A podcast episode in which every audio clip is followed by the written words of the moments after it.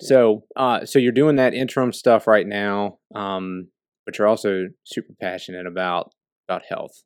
Yeah. So talk about talk about um that transition because if anybody knows you, they know that that wasn't always something that was on like the forefront of your mind. No, when I moved to when I moved to uh, Mechanicsville, I was you know here I am. I'm five eleven. I shrunk. I've I've shrunk an, an inch. You know due to uh, old age, but um, I was six foot. Uh, I was 235 pounds. I came down here with ham sandwiches and fried chicken and everything like that.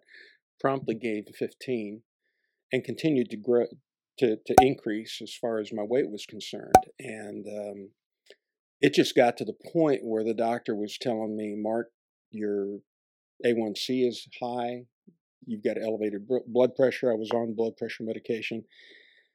And I was coming home after a day of work just exhausted and would need to lay down for about an hour, even before supper. Mm. And it just got to the point where I, I, realized if I don't do something, I'm going to end up in the hospital. I'm going to not be able to perform my duties. Um, how long? Right now, how long ago was that? Like when that sort this of was, uh, this was four to five years ago. Okay. Uh, I was I was realizing all of that. and it finally came into focus about three and a half years ago, and um, because um, we we brought in um, Will Pinnell as our associate with the idea of bringing of grooming him and nurturing him to take my role, and I thought, you know, if I'm going to do this, I've got to have it together, and because I, have got to have the energy to continue. Um, and I was trying to figure out how to do that. And I was also thinking in terms of retirement and those kinds of things. So I came, I met, I met with a guy that just retired, um, and but he was living on the West Coast, but happened to be in the area. And I just said, let's let's talk about retirement strategy and different things that I needed to be aware of. And as he was talking, he mentioned this whole idea of being involved in a in a health coaching business.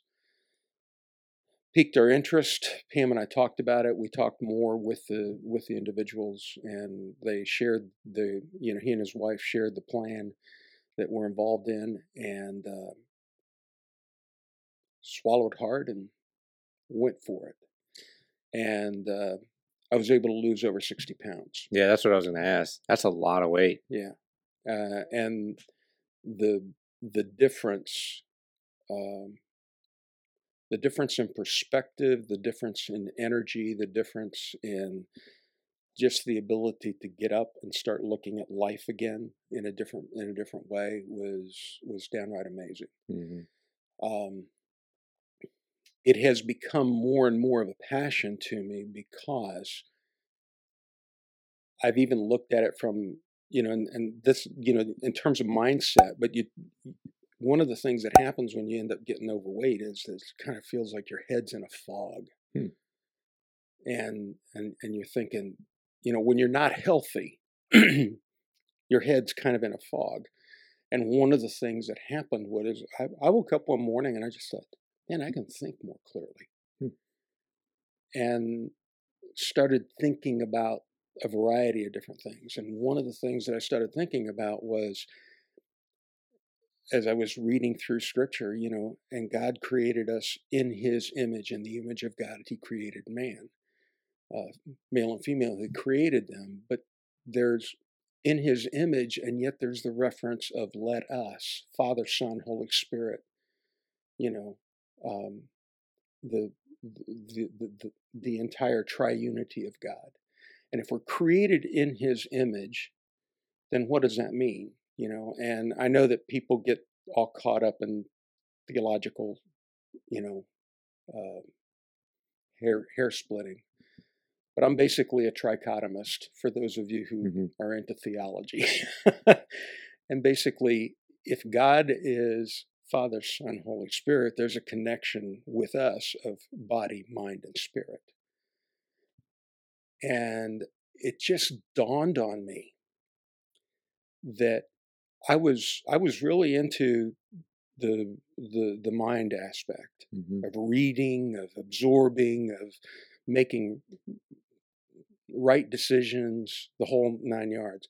I was also into the soul aspect or the spirit aspect of of being connected with God. I, I, I understood those and I preached them.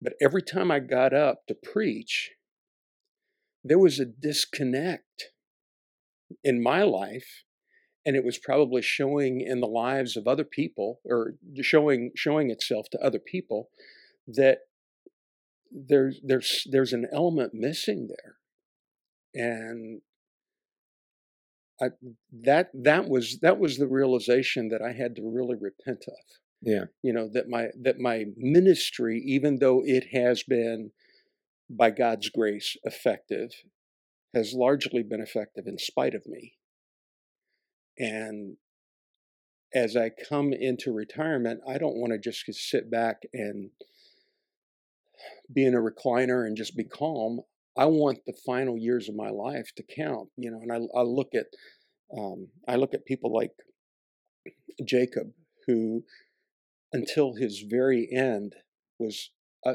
uttering blessings to his children and his children's children. And then the Bible says, and then he got into bed and curled up his feet and died.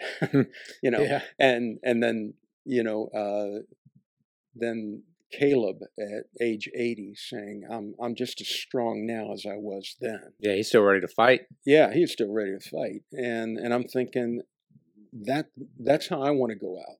You know, I want to go out knowing that I have used the resources that God has given me to the fullest, and and so my passion is for preachers because I think that there is a we're missing out, you know, on a on a on a great opportunity, and I I've committed myself as much as I possibly can to help.